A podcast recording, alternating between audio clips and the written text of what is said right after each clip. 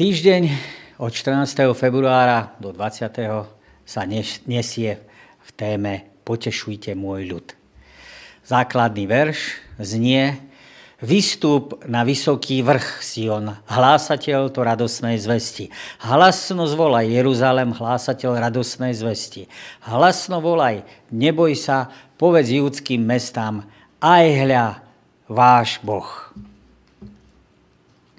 Druhá svetová vojna sa skončila v roku 1945. Mohli by sme to rozdeliť na Európu a na svet.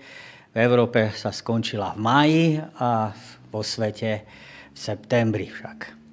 V tom čase sa jeden z japonských vojakov, Shoichi Yokoi, ukrýval v džungli na ostrove Guam. Z amerických lietadiel vyhadzovali letáky s informáciou o skončení vojny – ale Joko to považoval za pascu. Tento vlastenec, verný svojmu cisárovi, slúbil, že sa nikdy nevzdá, pretože nemal žiaden kontakt s civilizáciou, žil z toho, čo si našiel v džungli. Nemal to v skutočnosti naozaj ľahké. V roku 1972, 27 rokov potom, čo skončila druhá svetová vojna, poľovníci narazili na Joka, ktorý chytal ryby. Až vtedy sa dozvedel, že posolstvo o miery nebol podvod, ale pravda. Kým sa jeho národ už desiatky rokov tešil zo života v miery, on sám sa celé roky skrýval, trpel núdzu a prežíval strach. Prostredníctvom proroka Izajáša pán Boh pre mnohými stáročami oznámil, že obdobie strachu a utrpenia jeho ľudu sa naozaj skončí. A tak jeho slova znejú, potešujte, potešujte môj ľud, vraví Boh váš. Hovorte k srdcu Jeruzalema a privolávajte mu, že skončila sa jeho otrocká služba a zmierená je jeho vina, že dostal z rúk hospodina dvojnásobne za všetky svoje hriechy. Poďme sa pozrieť na osnovu úlohy. Pri štúdiu tejto úlohy sa budeme venovať 40. kapitole proroka Izajáša. Zaznieva z nej nadčasové pozbudivé posolstvo, ktoré pán Boh adresoval svojim deťom. Boh chce potešiť svoj ľud, o tom nám povie nedeľa, alebo tým sa zaoberala nedeľa. Čím ich chce potešiť, to je dobrá správa, ktorá sa zaoberá pondelkom, dobrá správa o prichádzajúcom kráľovi. Dobrá správa o blížiacom sa spasení, to je útorok. Dobrá správa o Božom charaktere, to je streda. Potom tam máme na tretie dôsledok tejto dobrej správy a je tam výzva k rozhodnutiu, ktorá sa dotýka štvrtka. Tak poďme na samotné úlohy. Nedeľa a téma útecha do budúcnosti. Potešujte, potešujte môj ľud, vraví váš Boh. Hovorte k srdcu Jeruzalema a volajte mu, že sa skončila jeho otrocká služba a že je odčinená jeho vina, že dostal z rúk hospodina dvojnásobný trest za všetky svoje hriechy. Izajáš v 40. kapitole 1. 2. verši potešuje, pán boh, napíše, že pán Boh potešuje svoj ľud. Čas trestu skončil a otázka znie, o aký trest vlastne išlo. Ale ja sa vás chcem opýtať. Aha, tá otázka znie. Zapamätali ste si hlavnú myšlienku z kapitol proroka Izajáša 7 až 39? Ak nie, tak ju pripomínam. Komu bude Izrael dôverovať? Hospodinovi alebo okolitým národom? V podstate to je veľmi jednoduchá myšlienka, lebo sa nesie celým písmom svety. Už Adam Zevou sa museli touto otázkou zaoberať a museli sa rozhodnúť, komu budú dôverovať.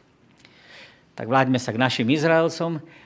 Mali sme možnosť v tých úlohách sledovať, ako sa rozhodli.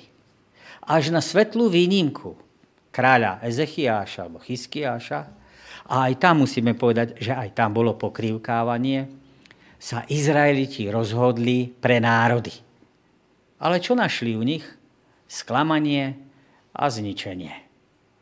Izajáš ale prehlasuje, že Božia dôveryhodnosť je taká veľká, že ani po zničení ich, samotný ako národa, ich Pán Boh neopustil, ale vyslobodil ich z toho, čo ich zastihlo. Izajáš v kapitolách 40 až 55 a možno špecifikovanie najmä 40 až 48 rozvíja druhú časť témy, ktorá, sa, ktorá zjavuje, ako sa táto pravda, to je vyslobodenie, osvedčí v prostredí exilu. Pripomenie, že dôveryhodnosť Božia nekončí ľudskou neposlušnosťou. Našťastie. Hospodin je pánom dejín, ktorý vyslobodil tých, ktorí mu dôverovali, 37. kapitola proroka Izajaša a príbeh Sancherib versus Ezechiaš alebo Chyskiaš. Ale je pán Boh teda pripravený vyslobodiť aj tých, ktorí ho odmietli, ale potom sa na neho s vierou obrátili. Bol hospodin azda povinný ich oslobodiť? V žiadnom prípade nie. Ale skúsenosť Izraela spočívala v plne nezaslúženej Božej milosti. Mnohorakým spôsobom boli varované z Božej strany pred následkami svojej nevery, respektíve teda nedôvery. A napriek tomu, napriek ich nevere, Pán Boh je ten, ktorý to dopredu napísal, predzvedel, že sa jeho ľud, jeho samotného vzdá a zároveň dopredu sľubuje, že tento ľud vykúpi, a to bez peňazí a bez platenia.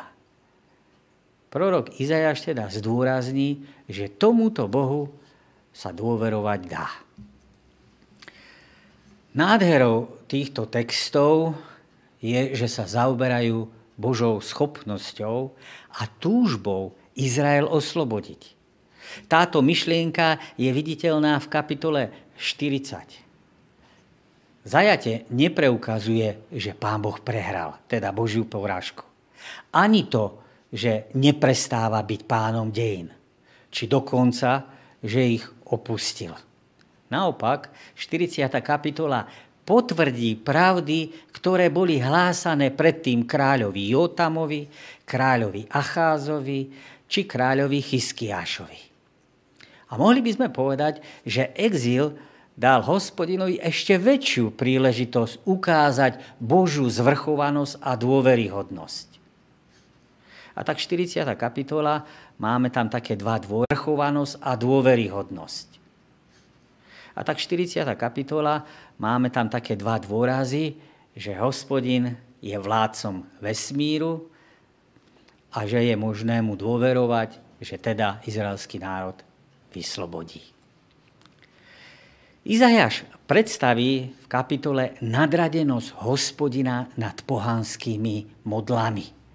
A to spôsobom takým, že pán Boh urobí niečo nové, od dôb Mojžiša neslýchané. To je, že spôsobí návrat svojho ľudu z exílu. Vykoná to zničením Babylona skrze kráľa Kýra, dovtedy neznámeho to vládcu, ktorý dokonca ani nepochádza z tých etablovaných kráľovstv mezopotámskeho údolia. Je to pre nich niekto neznámy. Jeruzalem je oslobodený bez zásluh, bez vlastného úsilia. A to je dôkaz toho Božieho tvrdenia, že Pán Boh je schopný Izrael a ochotný vyslobodiť. Dramatický efekt úvodných veršov je neprekonateľný.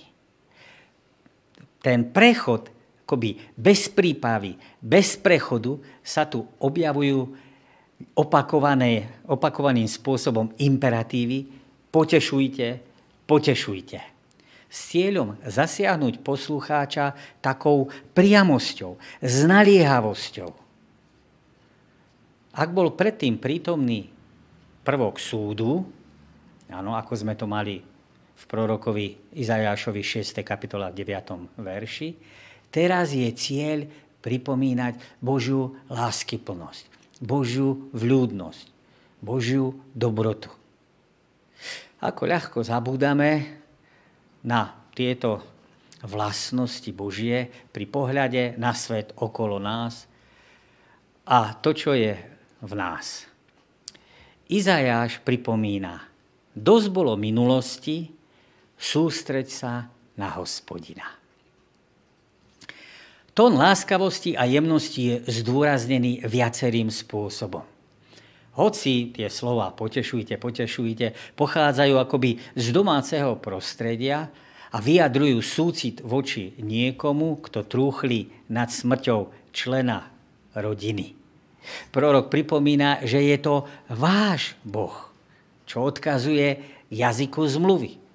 Už to nie je ten ľud opovrhnutia, Izajáš 6.9, a hoci tento ľud porušil zmluvu a vytrpel ťažké rany, nemusia sa potomkovia Abraháma báť, že hospodin zabudol na sľuby, ktoré dal ich predkom. Ak by bola pochybnosť pri dôležitom, áno, v dôležitosti vo verši prvom, tak je zotretá. Začiatok vo verši druhom hovorí, hoverte k srdcu Jeruzalema široké spektrum povzbudenia. Od pokárhania cez prejavenie láskavosti či blahopriania ukázajú, že cieľom je primeť niekoho, kto mohol byť paralizovaný okolnostiami, aby si to vzal k srdcu, to potešovanie, aby tomu veril. Tón náklonnosti v samotnom texte je počiarknutý pozíciou Jeruzalema, pretože ten je v tom uvedený v tom ženskom tvare, gramaticky, teda je predstavený pozícia Jeruzalema ako ženy, ktorú jej milenec, jej milý, teda hospodin, neopustil. Hnev mal svoje dôvody, opodstatnené, odôvodnené, ale naďalej môže veriť v jeho lásku. Množné číslo, ktoré sa vyskytuje v tom texte, hovorte, privolávajte mu, vyvolalo otázniky, že kto sú to tí, ktorí to majú konať? Kňazi? Alebo azda anieli? Najpravdepodobnejšie je to, že slova sú určené všetkým tým ľudským hovorcom, ktorí boli vyzvaní, aby, hosp- aby hovorili za hospodina k Jeruzalemu. Treba zdôrazniť, že nie je najdôležitejšie to, kto to hovorí, ale pre nás je dôležitý ten obsah. Čo hovorí? Teda posolstvo je jednoznačne dôležitejšie ako posol samotný. U Izajáša 40. kapitole v 2. verši je častica ký, áno, lebo, že, alebo pretože, ktorá otvára cestu k trom slovesám, ktoré zahrňajú posolstvo útechy. Hovorte k srdcu Jeruzalema a volajte mu, lebo sa skončila jeho otrocká služba. Ano, dokonale je zmierená, dokonale je zmierená jeho vina, že dostal z rúk hospodina dvojnásobný trest za všetky svoje hriechy. Tentokrát som nešiel do hebrejského textu, ale dovolil som si použiť grécky text starého zákona, tzv. Septuaginta. A sloveso skončila je vyjadrené minulom čase pasívum, takzvanom, auris passivum, čo, je, čo chce vyjadriť, že vec bola uzavretá, ale zároveň to pasívum vyjadruje, že to ukončenie nie je spôsobené ľudskou činnosťou, ale pochádza od hospodina, hospodinovou aktivitou. To slovo, alebo sloveso zmierená je v perfekte, to je minulý čas, ktorý bol ukončený, ale dôsledky tohto času hovoria o tom, že to pretrváva do prítomnosti. Čiže nebol zmierený len v minulosti a už v prítomnosti by to akoby neplatilo, ale sa to pretavuje a stále to platí aj v prítomnosti, aby to mohli prežívať. A slovičko dostal, znova ten auris minulý čas, ktorý zjavuje, že niečo bolo ukončené, že si vytrpel a je to teda ukončené, ale už sa nemá čoho obávať. Už sa nemusí ničoho báť z tej Božej ruky. Brat Beneš k tomu poznamenáva, odpustenie nie je ale bez následkov. Straty spôsobené hriechom je treba vyrovnávať a náprava škôd je dvojnásobná. Oba texty ukazujú, že trest aj odpustenie nemusia byť v protiklade. Hospodin alebo trestá a zároveň odpúšťa, alebo trestá, a to dokonca prísne, dvojnásobne, a potom odpúšťa. Dáva tým teda hriešňokovi najavo ťažobu jeho zlyhania. Len tak si uvedomí zhubnú moc hriechu a nebude odpustenie príjmať ako lacnú milosť. Pozrime sa na otázky, ktoré nám pripravil autor. Aké Božie zasľúbenia ťa v tvojej súčasnej situácii pozbudzujú? Akú úlohu hrajú v tvojom duchovnom živote? Poďme sa pozrieť na pondelok. Tematický pondelok znie pripravte cestu hospodinovi. Hlas volá. Na púšti pripravte cestu hospodinovi, v stepi urovnajte chodník nášmu Bohu. Každé údolie nech sa zdvihne, každý kopec a vrch nech sa zníži. Všetko nerovné nech sa vyrovná a nech sa vyrovnajú hrbole, lebo sa zjaví hospodinová sláva a naraz ju uzrú všetci, lebo prehovorili hospodinové ústa. Hlas vraví, volaj. Na to som povedal, a čo mám volať? Všetko, čo má telo, je ako tráva a všetka jeho nádhra je polný kvet. Tráva uschne, keď kvet zvedne, ak ho ovanie dých hospodina. Naozaj, ľudia sú ako tráva. Tráva uschne, kvet zvedne, ale slovo nášho Boha pretrváva na veky. Identita volajúceho je skrytá. Výklad tohto verša má niekoľko variant. Najmenej pravdepodobný je odkaz na hospodina, ktorý priviedol svoj ľud z Babylona cez púšť. Problémom pre tých, ktorí zastávajú tento výklad, je, že cesta z Babylona púšťou neviedla. A nie je tu odkaz ani na exulantov, lebo prichádza sám hospodin. Iný výklad odkazuje na náznak putovania Izraela po púšti, kedy začia z Mojžišových, kedy hospodin bezpečne doviedol svoj ľud cez všetky nebezpečenstva do zasľúbenej zeme. Problém je, že v tom výroku u toho Izajaša absentuje zmienka o ľuďoch. Ten posledný názor, asi pravdepodobne najlepší, je, že táto pasáž spočíva na sinajskej tradícii. Hospodin je obrazným spôsobom vnímaný ako prichádzajúci zo svojho vzdialeného bydliska na Sinaj, aby pomohol svojmu ľudu. Ten si totiž to nevie pomôcť sám a musí mu pomôcť sám Boh. Po vyhnanstve získava Boží ľud opäť to, čo dostali na vrchu Sion. Ale čo v odpadnutí, za ktoré ich stihol primeraný trest, áno, za ktoré boli aj zavrhnutí, je teda to, čo stratili, alebo to, čo zavrhli. Božiu prítomnosť a jeho slovo. To sú základné prvky Božej zmluvy s Izraelom, ktoré boli dochované vo svetini uprostred nich. Pretože porušili jeho slovo, pán Boh opustil svoj chrám, ale znova sa vracia späť. A tak jeho prítomnosť, jeho väčšné spolahlivé slovo prinášajú útechu, vyslobodenie a nádej. Toto radosné volanie oznamuje hospodinov návrat. U Ezechiela, ktorý sa zaoberá dobou priamo babylonskou, alebo babylonského zajatia, v kapitolách 9 až 11, tak Ezechiel popisoval odchod hospodinovej slávy z Jeruzalema. Izajáš prorokuje jeho návrat. Srdce oznámenia, dôvod dobrých správ spočíva v tom, že Pán Boh sa vracia, aby sa znovu usadil v Jeruzaleme. A to si vyžaduje kráľovské prípravy.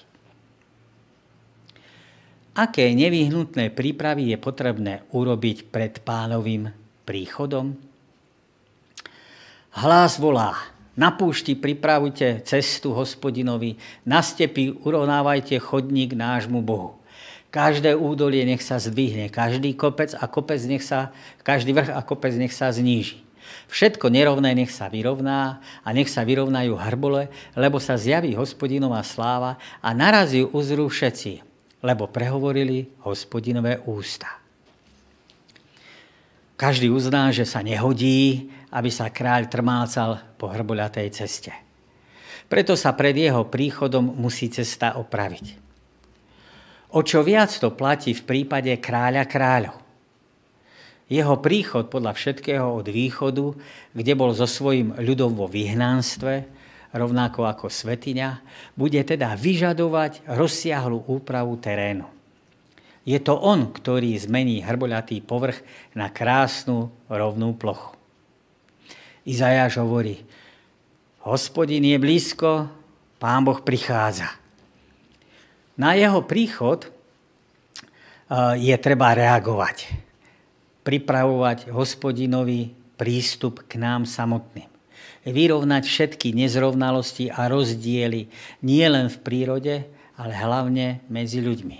Napriamiť krivé a skrútené. Izajášova poetická reč, plná metafor, nám však nedáva návod k použitiu ani inštrukcie pre vykonanie požadovaného úkonu.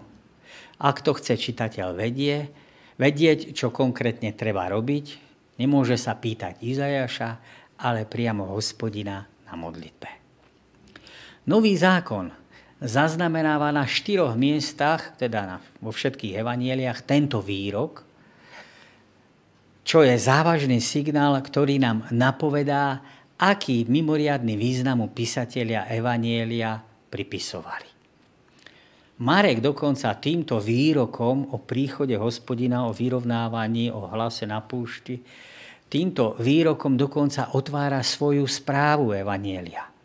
Vystavuje ho do popredia, ten výrok, pred všetko dokonca, pred narodenie či slova samotného Krista. Tým dáva poznať, že správny obraz o Ježišovi Kristovi nie je možný bez Izajašovej knihy, ktoré je teda potrebné sa venovať pri štúdiu. Hoci evangelisti, napríklad Marek, označili Jána Krstiteľa ako hlas na púšti, unikol by nám zmysel celej pasáže, keby sme to vnímali iba ako jeho službu. Ján Krstiteľ je akýmsi predskokanom, je len predskokan niekoho dôležitejšieho. Izajaš ale hovorí o príchode hospodina a pán v Markovom evanieliu je identifikovaný ako hospodín a Boh. Ján teda nepripravuje cestu pre Mesiáša v podobe ľudského kráľa, ale pre samotného Boha, teda pre Ježiša Nazarackého. 5. verš nám priam predikuje, predpoveda, že priamým dôsledkom pánovho príchodu bude zjavenie jeho slávy. U Izajaša sa to nachádza sláva termín 37 krát. Božia sláva je prejavom jeho absolútnej vlastnej podoby, vlastnej podstaty, charakteru. Naším pochybením je, že sa snažíme túto realitu, tento charakter ukopiť prisvojiť si vlastnými silami bez toho, aby sme sa Bohu podrobili. Izajašov teda odkaz o sláve je odkazom na šiestu kapitolu, kde zažil ten rozmer slávy, kedy videl hospodina v plnosti a upevňuje v ňom poznanie, že našou nádejou je účasť na tejto sláve. Vo veršoch 6 až 8 sa nám obraz posúva od hospodina človeku. A rozdiel je absolútne šokujúci. Od väčšnosti k dočasnosti, od moci k bezmocnosti, od významnosti k bezvýznamnosti. Ľudstvo je pripodobnené k tráve, ktorá sa stáva skvelým príkladom bezvýznamnosti a smrtnosti. Slabosť ľudstva sa dotýka všetkých a spása pochádza jedine od Boha. A tak autor sa nás pýta znova v otázkach. Aj ty si už niekedy zažil v živote pocit, že schneš ako tráva? Čo ti v takýchto chvíľach najviac pomáha? Ako by si mohol pozbudiť niekoho, kto niečo také prežíva vo svojom živote?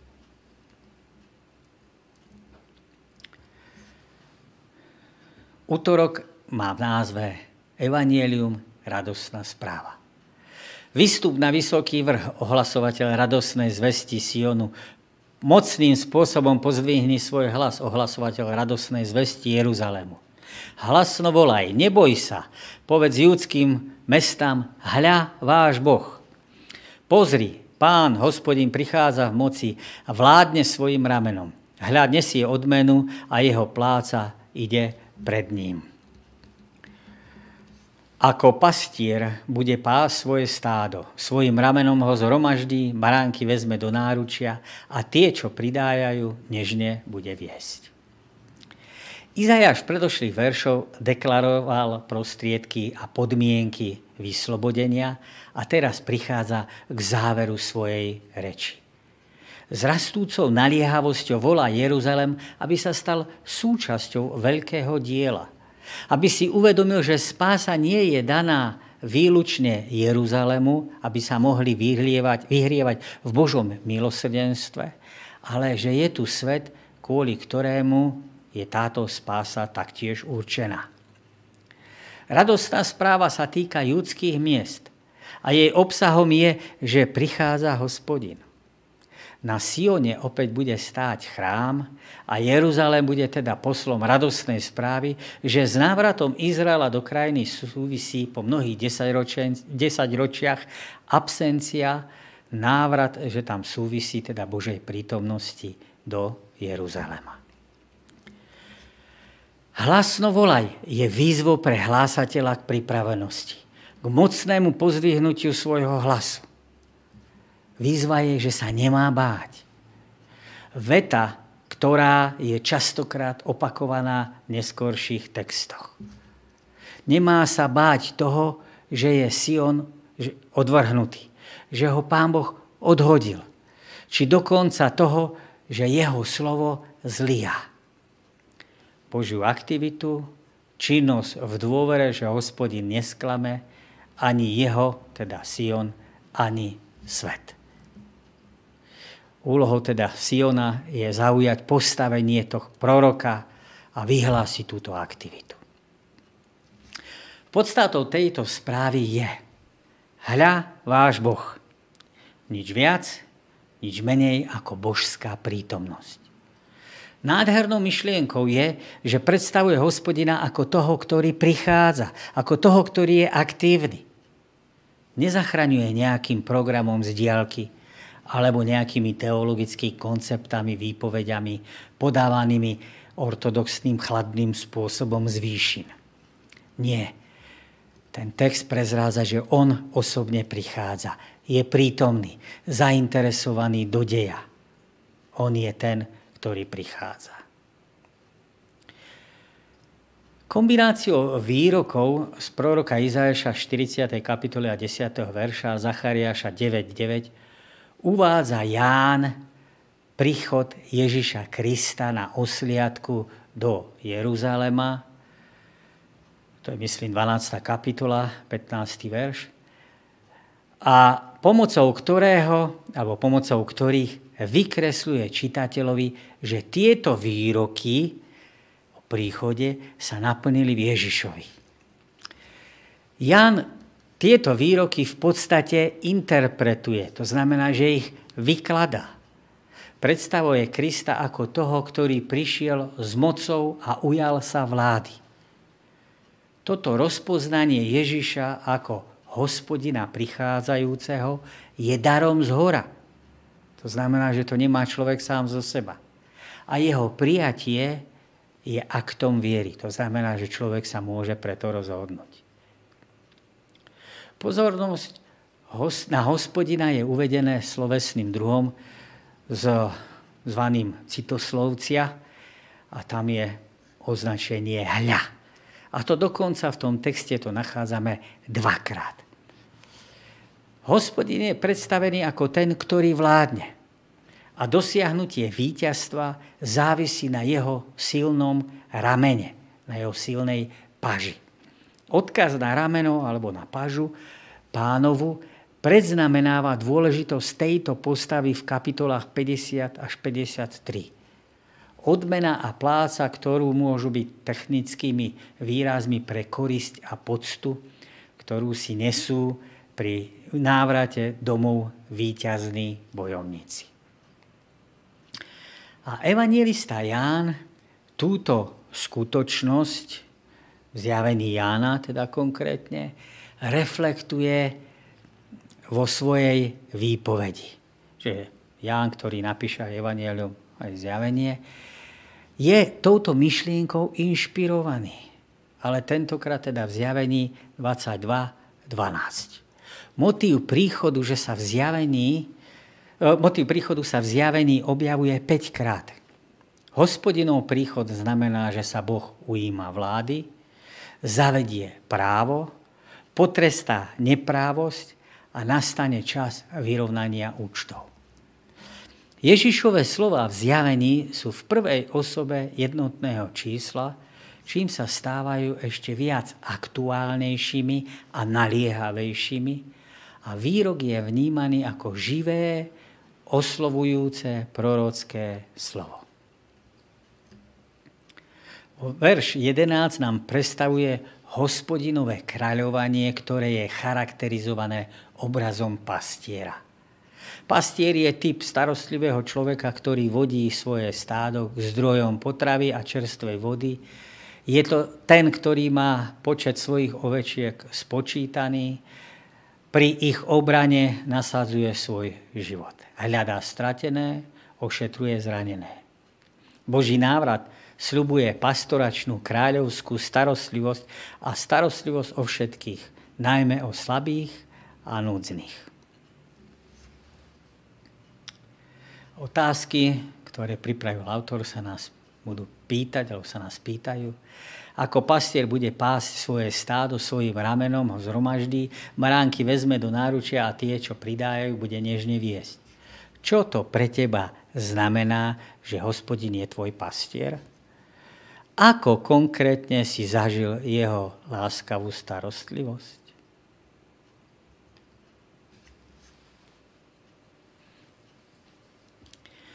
Streda nás vedie tému mocný a milosrdný stvoriteľ. Kto kedy priehrštím odmeral vody mora, kto piaďou premeral nebesa, kto vtesnal všetok prach zeme do merice a odvážil vrchy na váhe a pahorky na váškach, kto obsiahol ducha hospodina a kto ho svojou radou poučal, s kým sa radil, kto ho poučal, kto ho učil ceste práva, kto mu dával vedomosti a dal mu poznať cestu chápania? Hľa, národy sú sťa ako kvapka z vedra. Pokladajú sa za prášok na váškach. Hľa, ostrovy zavážia ako zrnko piesku a Libanon nestačí na založenie ohňa a jeho zvera, zverina nestačí na spaľovanú obed. Všetky národy sú pred ním ničím, pokladá za ničotu. Ku komu pripodobníte Boha? Akú podobu postavíte vedľa Neho? Oddiely 40. kapitole 12 až 26 sa e- Izajáš zaoberá druhou otázkou, ktorú tí ľudia v exile mohli vo svojej pozornosti, vo svojom zornom úhle mať. Prvou sa zaoberal ten segment 41 až 11 a tá znela Chce nás hospodin vyslobodiť? Nevzdal sa nás kvôli nášmu vytrvalému hrešeniu? Prorok na to odpovedal jasným záporom. Hospodin nie je porazený ani anulovaný hriechom Izraela. Nie len, že chce ich znovu vybudovať, ale on ich chce použiť aj pri ohlasovaní dobrej správy. To je ten verš 10. Toto slovo nádeje však nastoluje druhú otázku. Môže hospodin vyslobodiť svoj ľud? Jedna vec je totiž to túžiť a druhá vec je schopnosť, mať schopnosť to urobiť, môcť to urobiť. Hoci Boh začia z Chyskiáša dramatickým spôsobom oslobodil mesto od Asírčanov, Vydal ho Babylonu, ako to predpovedal Izajáš. Znamenalo to, že je len akýmsi lokálnym, to znamená miestným bohom, ktorého premohol, prevalcoval alebo pohltil neúnámny pochod svetových ríšin na scéne svetových dejín a ich mocných bohov? Izajašova odpoveď je jednoznačná nie, je negatívna. Presvedčivými prehláseniami totiž to tvrdí, že nikto nie je ako pán, a to ani vo vesmíre, ani v histórii. Nie ho ku komu alebo k čomu prirovnať, najmenej čo sa týka porovnania s bohmi, modlami. Je absolútne jasné, že takáto bytosť je schopná si robiť, čo len chce. V 12. a 14. verši autor pomocou rečnických otázok tvrdí, že pán je jedinečný. Toto tvrdené je prinesené pomocou niekoľkých prehlásení, ktoré sú jadrom biblického náboženstva. Boh je jeden, bez akéhokoľvek panteónu, teda okolitých bôžikov, ktorí ho obklopujú. Je jediným tvorcom, existuje mimo prírodu, proti panteizmu, a nie je teda súčasťou. To je proti panteizmu, že Boh nie je príroda. Dnes sa môžu tieto tvrdenia v našom západnom prostredí zdať ako samozrejme. Ale vtedy a tam tomu tak nebolo. Z histórie náboženstiev vieme pravý opak. Božstvo je dušou vesmíru, prejavujúcim sa mnohorakým spôsobom v rôznych kultúrach, ale žiadny prejav sa v zásade nelíši od ostatných. To znamená, že Pán Boh je jeden, ktorý sa prejavuje v tých rôznych kultúrach rozmanitým spôsobom. Podobne je tomu aj dnes. Ale písmo sveté tomu názoru oponuje. Odkiaľ vzali Izraeliti tieto myšlienky? Odkiaľ prišla táto jedinečná myšlienka, že existuje jedna osobná bytosť, ktorá presahuje celý vesmír a stvorila svet? Neizraelské náboženstva obsahovali myšlienku, že najvyšší Boh dostal radu od ostatných členov, od ostatných bohov, od ostatných členov toho panteónu. Dokonca vo väčšine tých panteónov, čiže tie národy mali rôznych tých svojich bohov, jeden z bohov zastával pozíciu podobnú kráľovskému radcovi na ľudských súdoch. Prehlásenie vo verši však jasným spôsobom popiera existenciu akéhokoľvek poradcu, či už ľudského, alebo nebeského, čo sa týka stvorených bytosti. Hospodinovi nikto neradil ani pri stvorení, ani mu neradí pri riadení sveta. Krásna metafora o národoch, tá je možné, alebo tu je možné považovať za následok predošlých myšlienok o úplnej nezávislosti hospodina. Predstavujú alebo, alebo vykresľujú silné výrazy bez významnosti. Čím sú národy pôsobivo sa vypínajúce vo vtedy, alebo aj dneska, vo svojej sláve a moci? A Izajáš to povie.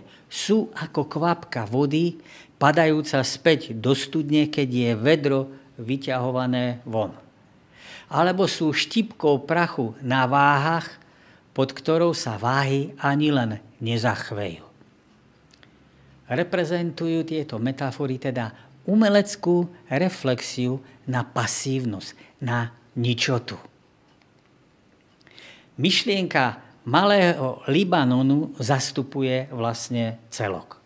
To znamená, že predstavuje, že tak ako je Libanon maličký, tak je aj maličký svet v porovnaní ano, s vesmírom alebo s Bohom. On je tak veľký, že ani libanonské cédrové lesy nemohli poskytnúť dostatok dreva na také obete, akých bol on hoden.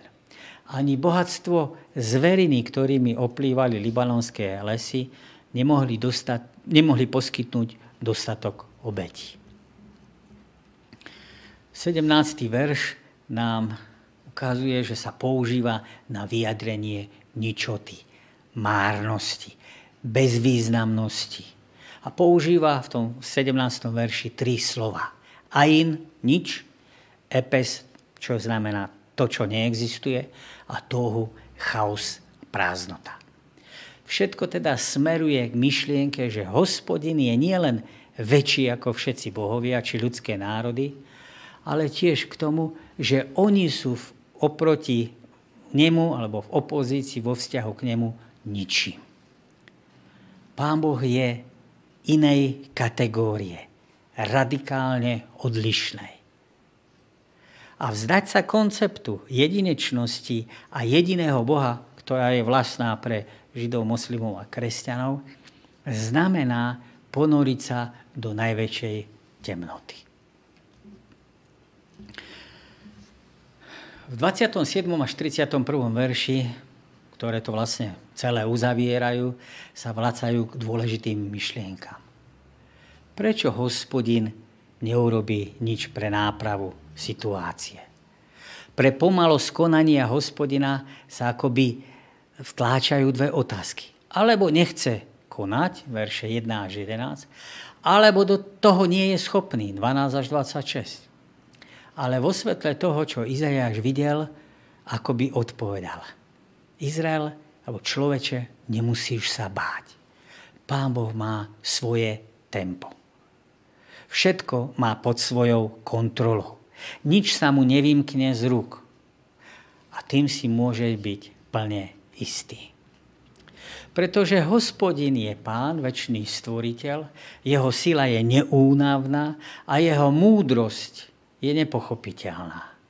Stvorenstvo sa opotrebováva, ale on zostáva nemenný. Má prebytok energie, ktorú môže dať tým, ktorým tá energia chýba. Očakávať na neho znamená pripustiť, že sme na ňom plne závislí a ochotu sa mu podriadiť. Podriadenosť znamená znovu nabrať silu a znova znamená voľne sa znášať ako orly. Verše v tejto časti hovoria nielen o Božom milosrdenstve, jeho moci, ale tiež o tom, že Pán Boh je stvoriteľ. A tak autor sa pýta, čo to pre teba znamená, ako sa ti tieto dve vlastnosti darí vnímať spoločne, v akých chvíľach viac doceníš Božiu moc a kedy zase jeho milosrdenstvo. Tak, Máme tu štvrtok, pokúšenie modiel.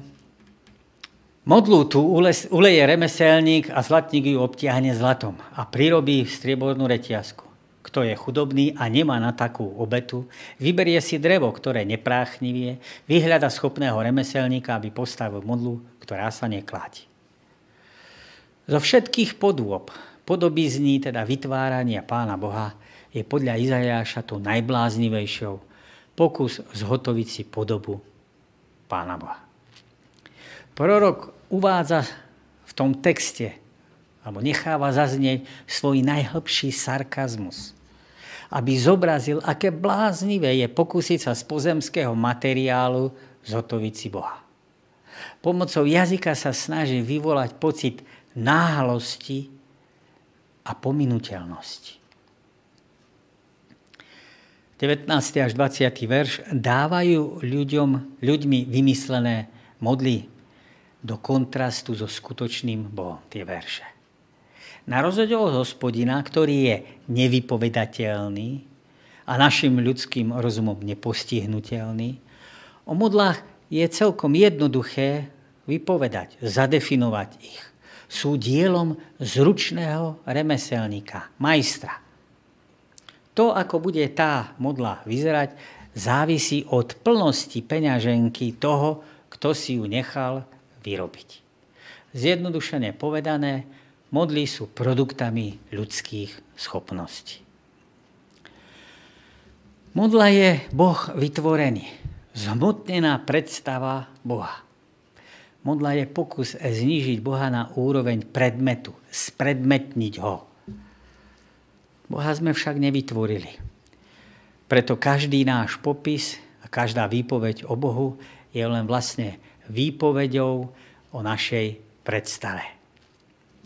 Modlárstvo začína tam, kde svoju predstavu Boha verieme vážne a stotožňujeme s Bohom samotným. Zo starovekých spisov vieme, že modloslužba, ktorej podstatou bol materializmus, bola veľmi atraktívna. Pomocou rôznych foriem uctievania vzdávali modloslužobníci úctu silám, o ktorých velili, že ich môžu obdarovať plodnosťou a blahobytom. Bolo to svojpomocné náboženstvo. V súčasnom postmodernom západnom svete sa zdá, že nie je už aktuálne varovať pred modlami. Ale treba poznamenať, že s príchodom moderny, s príchodom racionalizácie sa objavili ešte nebezpečnejšie modly, ktoré boli v 20. storočí prinesené, ktorým boli prinesené mnohé ľudské obete. Hovoriť o návrate Bohov sa stalo niečím banálnym. Nietzsche túto možnosť uvítal v mene Dionýza. Už pred ním, ale viac než kedy predtým, kedykoľvek predtým, počnúť práve Nietzschem, sme videli, ako sa objavujú ešte viac znepokojúce božstva, ktoré sa nemusia nutne k božstvu vôbec hlásiť a predsa túto myšlienku naplňajú. A sú veľmi rozmanité. Francúzsky filozof Auguste Comte ktorý nazýval e, ľudstvo v dospelom veku veľkou bytosťou, či najvyššou bytosťou, udelil na konci svojho života Zemi názov Veľký fetiš, pre ktorú vyžadoval dôstojnú adoráciu. Bohovia moderní sú naozaj krvilační. Dokazujú to koncentračné tábory, a gulagy, ale aj mnohé vojnové konflikty vedené z etnických alebo náboženských dôvodov. Juhoslávia, Rwanda a tak ďalej. Nietzsche vyhlásil, Boh je mŕtvý a ohlásil príchod nad človeka. Ale onen nad človek, nad človek stratil všetky rysy ľudskej dôstojnosti. Akom veľkom kontraste ku všetkým týmto ľudským výtvorom je jediný skutočný živý Boh, hospodin, ktorý dáva sílu unavenému a bezmocnému veľkú udatnosť. Dnes by asi nikto z nás nebol v pokušení klaňať sa kusu kameňa či zlata tu, v európskej kultúre. No, nebol by som si celkom tak istý. Napriek tomu môžeme byť v rovnakom pokušení dôverovať v živote, pokiaľ ide o jeho zaistenie niekomu či niečomu inému než nášmu Bohu. Celé dejiny ľudstva o tom hovoria, že v tom pokušení sú. Naše vlastné skúsenosti jasným spôsobom dosvedčujú, na čo sa častokrát spoliehame. Čo je takým pokušením pre teba? Na čo si potrebuješ dávať pozor, aby nezaberalo v tvojom živote miesto, ktoré patrí len Bohu? To boli otázky, ktoré boli poslednými otázkami, na ktoré bolo potrebné zodpovedať. Sme v závere sobotnej úlohy. Ďakujem, že ste venovali pozornosť. Verím, že ste si niektoré myšlienky osvojili do svojho života, že vás niečo zase znovu pozbudilo, napomenulo, potešilo alebo pomohlo vám nasmerovať tým správnym smerom.